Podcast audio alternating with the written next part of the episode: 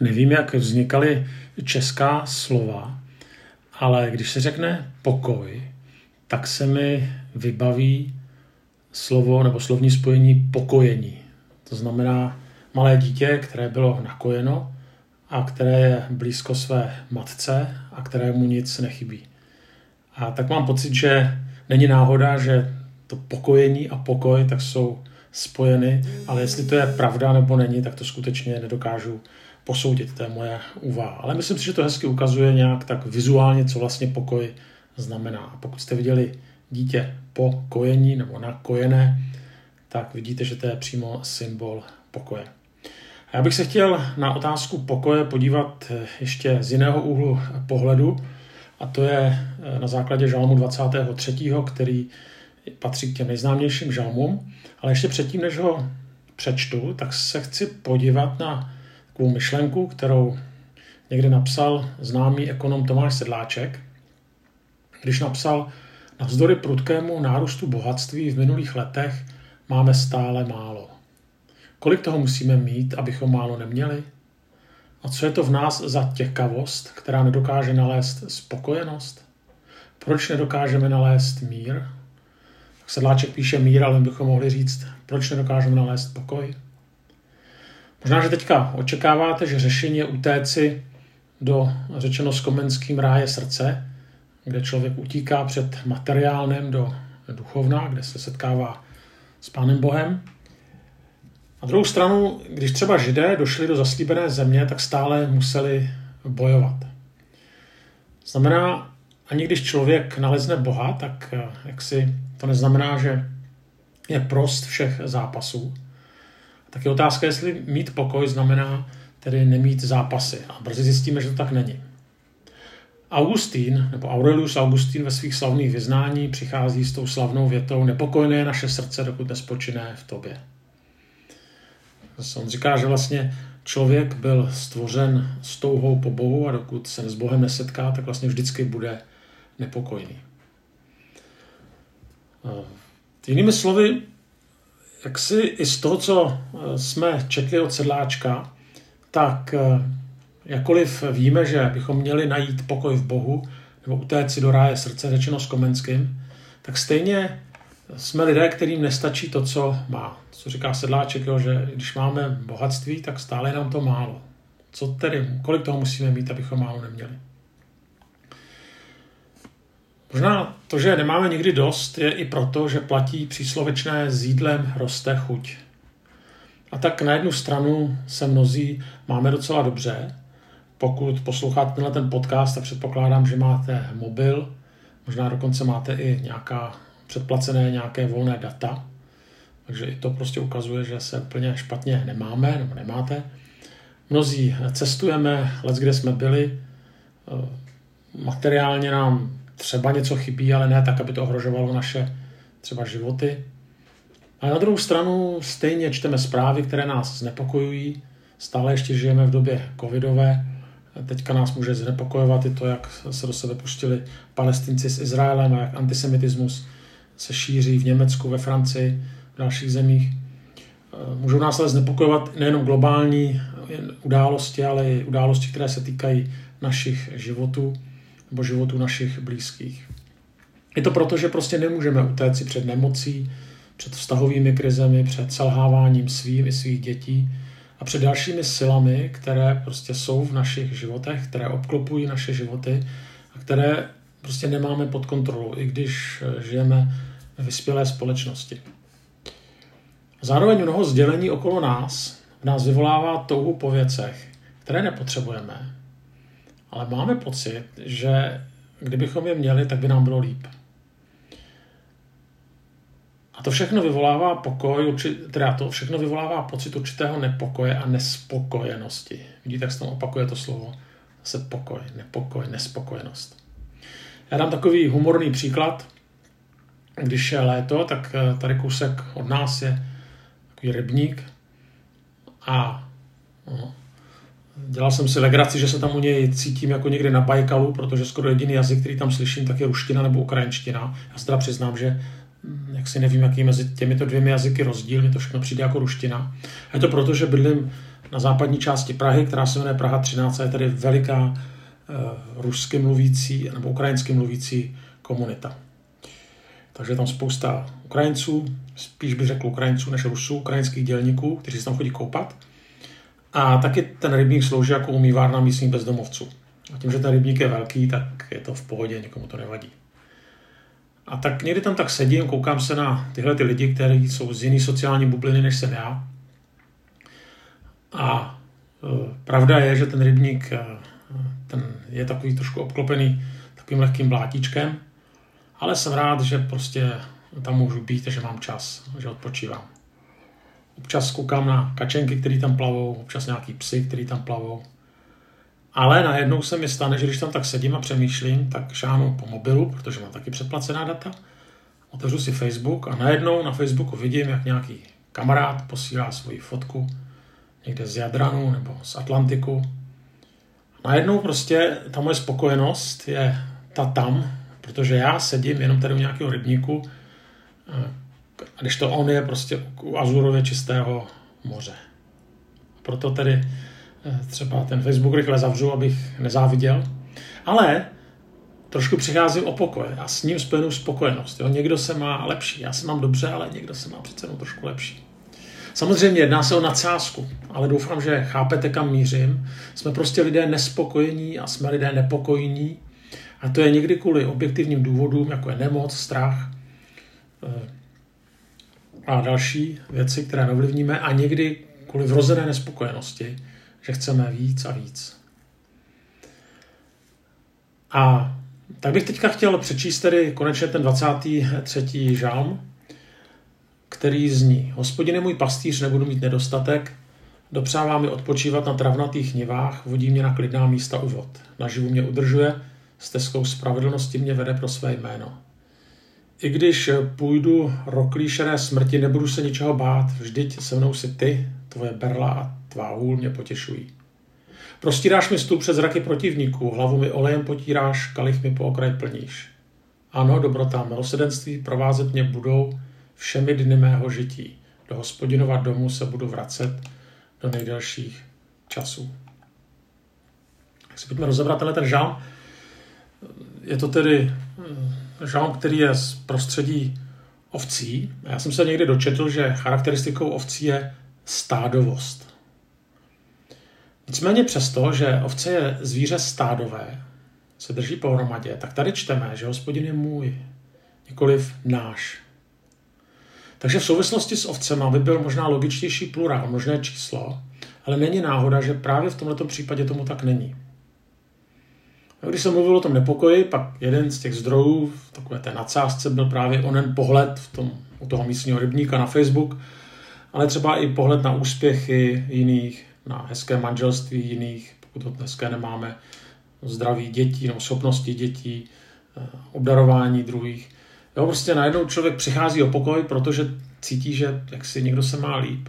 Ale, a najednou se zdá, že hospodin je pastýř, ale spíš pro ty druhé, se kterými se srovnávám. Těm druhým žehná, ty druhé vede, ale nikoliv mě. Ano, může to tak být, ale tady klíčové je, že tento přístup nebo toto východisko prostě nesmí být základem našeho uvažování. Samozřejmě, že někdo je na tom lepší, někdo je na tom hůř. Ale klíčem k uspokojení, k pokoji je hledání odpovědi na otázku, v čem žehná Pán Bůh mě. Bez toho, abych se srovnával. Takže když se vrátím ještě naposledy k tomu rybníku, pak nezávisle na tom, kde nebo u jaké vody jsou jiný, já jsem požehnaný, protože třeba mám sílu si k tomu rybníku dojít, protože mám čas si tam sedět a zdraví do něj vlézt a plavat. To není automatické. A tím mě konkrétně Bůh žehná. Protože v tomhle tom konkrétně je mým pastýřem. Nemusím se srovnávat s dalšími. Další nebudu mít nedostatek. Zase je tady nesmírně zajímavé sdělení, které vlastně nedává úplně smysl. My jsme spíš čekali, že ten žalmista řekne, neměl jsem nedostatek. Jo, protože jako když mluvíme o dostatku nebo nedostatku, tak bychom se měli podívat zpátky, nějak to zhodnotit. Ale tady je vyznání důvěry. Nebudu mít nedostatek. Protože důvěra souvisí s budoucností. Důvěřuji, že pokud je skutečně Pán Bůh dobrý pastýř, tak se postará To neznamená, že bude dělat, co chci. Naším problémem někdy bývá, že strašně moc energie vynakládáme na to, abychom si nějak pojistili budoucnost, protože se jí obáváme. Samozřejmě chápu, že máme žít zodpovědně, ale zároveň v důvěře. Možná bychom žalmistovi řekli, ale to takhle nemůžeš napsat, protože nevíš, co bude. Měl si napsat, nemám nedostatek, pokud ho nemáš, nebo neměl jsem nedostatek, pokud si myslíš, že jsi ho neměl. Ale ne, že nebudeš. Jenže pisatel ví, že pokud bude hospodin jeho pastýřem, tak prostě bude mít dost. To, co potřebuje. Čím méně tady tomu důvěřujeme, tím více žijeme v nejistotě z věcí budoucích, ve strachu, vlastně v neustálém pocitu nespokojenosti a nepokoje.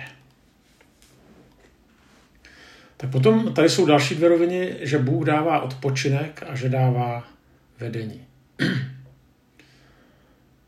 My víme, co se týče odpočinku, že eh, ne nezbytně to je tak, že dobrý odpočinek rovná se prostě super dovolená. Ano, může to tak být, ale není to tak, že kdybychom měli o týden nebo 14 dní více dovolené, tak potom bychom konečně si odpočinuli. Ano, může být, ale ani dovolená, ani volno totiž nemusí být cestou k pokoji a ke skutečnému odpočinku duše.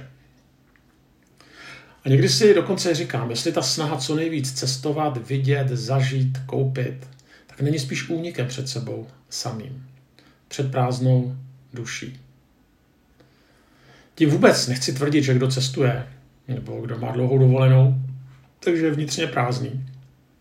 Jenom se ptám, zda někdy až posedlost zažít není někdy únikem před snahou kompenzovat vnitřní prázdnotu.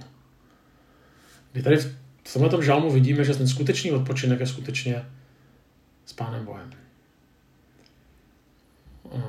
Zase nechci říkat, že si člověk nejvíc odpočinou modlitby.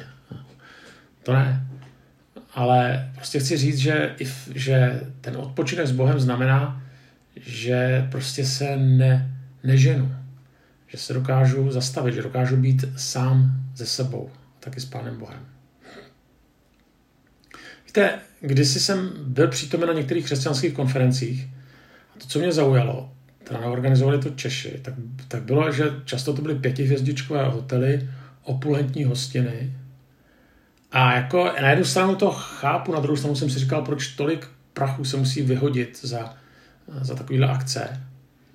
A myslím si, že to někdy trošku může ukázat na určitou krizi západní církve, takovou tu krizi té vyčpělé církve, kdy přepich může nahradit radost z Pána Boha.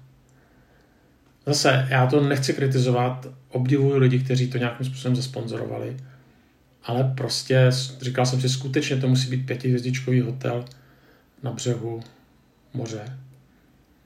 Tak eh, já jsem už tohle to zažil, už je to nějaká, už před nějakou dobou, ale je to spíš moje otázka. Eh, potom tam čteme, že hospodin vede, nikoli v žene. Ano, vždy bude něco nebo někdo, kdo nás povede, někdy také požene vpřed, nějaká síla nebo motivace, kdy slovo motivace připomíná anglický move, a to je z latiny movere, to znamená hýbat nebo pomnout. Znamená otázka je, co mě motivuje, co mě tlačí dopředu. A zde pastýř ovce vede, nikoli tlačí. A ne nadarmo se píše o klidných místech a o vodách nebo o oázách. Tak je ta otázka, čím krmím svou duši nebo své srdce, svůj mysl – když jsem napsal moderní parafrázi tady toho žalmu Hospodinu můj kovboj žene mě jak divou zvěř. Samozřejmě nechtěl jsem ten žalm zesměšňovat, ne všichni to tenkrát pochopili, ale žel jsem chtěl říct, že tady to je někdy častější realita. A to je naše chyba. Já nevím, kdy David psal tento žalm, ale v jeho životě nikdy nebyl klid. V první části to byl psanec, ve druhé části král, který také bojoval, často se svými nepřáteli, často sám se sebou, často s členy své vlastní rodiny, svým vlastním synem. A přes tyto okolnosti vyznává, že mu hospodin dopřává odpočinout, tedy že mu dává život. Tedy nikoliv je tam, že až se změní okolnosti, tak konečně bude pokoj, až konečně bude lépe, tak zavládne pokoj, ale navzdory okolnostem, uprostřed těžkých okolností. Tohle je vlastně ten pokoj, který převyšuje naše pomyšlení, jak se píše v Novém zákoně. Jo, normálně upokojit se, až se všechno uklidní, až se všechno stane dle mého očekávání, až splatím hypotéku, až se děti dostanou na školu a tak dále. Ale nadpřirozené je najít pokoj navzdory někdy tíživé realitě. To může dát jenom Bůh. A ta realita je v tom žalmu vyjádřena obrazem smrti. No, strojí stůl naproti mým nepřátelům, i kdyby šel údolím stínu smrti. Já tady nechci mluvit o smrti, ale o tom, že se jedná o vyjádření vlastně největšího problému, s kterým si člověk neví rady, který je ještě násoben vyjádřením šera. A někdy v Biblii je to tak, nebo ta naděje a upokojení je v tom, že hospodin dal východisko a zlé se v dobré obrátilo. Je to v těch obrazech, které čteme v jiných žalmech, že hospodin vyslyšel své věrné, že potrestal své volníky, že své věrné nenechal upadnout v zmar. A určitě je to i vaše a moje zkušenost. Ale pak je tady ještě jeden obrat a to je obraz nepřátel. Jo? Ehm, jo, stojíš, stůl na, stojíš stůl naproti mým nepřátelům a pak, jak už jsem říkal, je tam i ten obraz smrti. To znamená, jsou tady dva obrazy, obraz smrti a obraz vztahových problémů. Přiznejme si, obojí patří k věcem nejtěžším. Umírání, smrt, nemoc a vztahy. A v tomto žalmu ani jednou není nějaké dobré východisko, ani nějaký pozitivní zá, závěr, tedy žalmista nezemře, nebo že z těch nepřátel se stanou přátelé. Je tady něco jiného. I když přijde šero smrti, nebudu se bát, i když budu mít dál nepřátele, ty si Bože se mnou. Dáváš mi hojnost. Tedy pokoj nemusí přijít tím, že se situace změní, ale že se díky boží milosti změní můj postoj k situacím, které nastanou a které někdy nebudou snadné. A zároveň to nějak nesnižuje naší touhu a snahu, aby se věci měnily k lepšímu a aby i změna okolností nám působila pokoj. Tak závěr je vyznání boží dobroty a milosrdenství jako základního pohledu do budoucnosti a základního nastavení v souvislosti s pokojem. Je to jakési životní nastavení. Není to to samé jako vyznání, že snad se mi v životě dobře povede a Bůh je dobrý, protože se mi dobře vede, protože mi dal, co chci. A určitě i takové zkušenosti máme, je za co být vděčný, je za co děkovat. Dobré věci jako křesťané bereme jako projev boží dobroty. Zároveň ale to nemusí být jediný projev boží dobroty. Ten největší je, že jsme nalezli Pána Boha, že On nalezl nás a v jistotě v tom, že za Pánem Bohem můžeme jít životem, ať jsme v jakékoliv situaci a nalézat pokoj, po kterém tolik lidí touží a který nenalézá. Tak díky Bohu, pokud ho nalézáme. A poslední myšlenka je, že to nikdy není ukončený stav, že to není nalezl jsem pokoj a teďka do konce života to tak bude, ale je to vlastně stálý zápas o nalézání tohoto pokoje.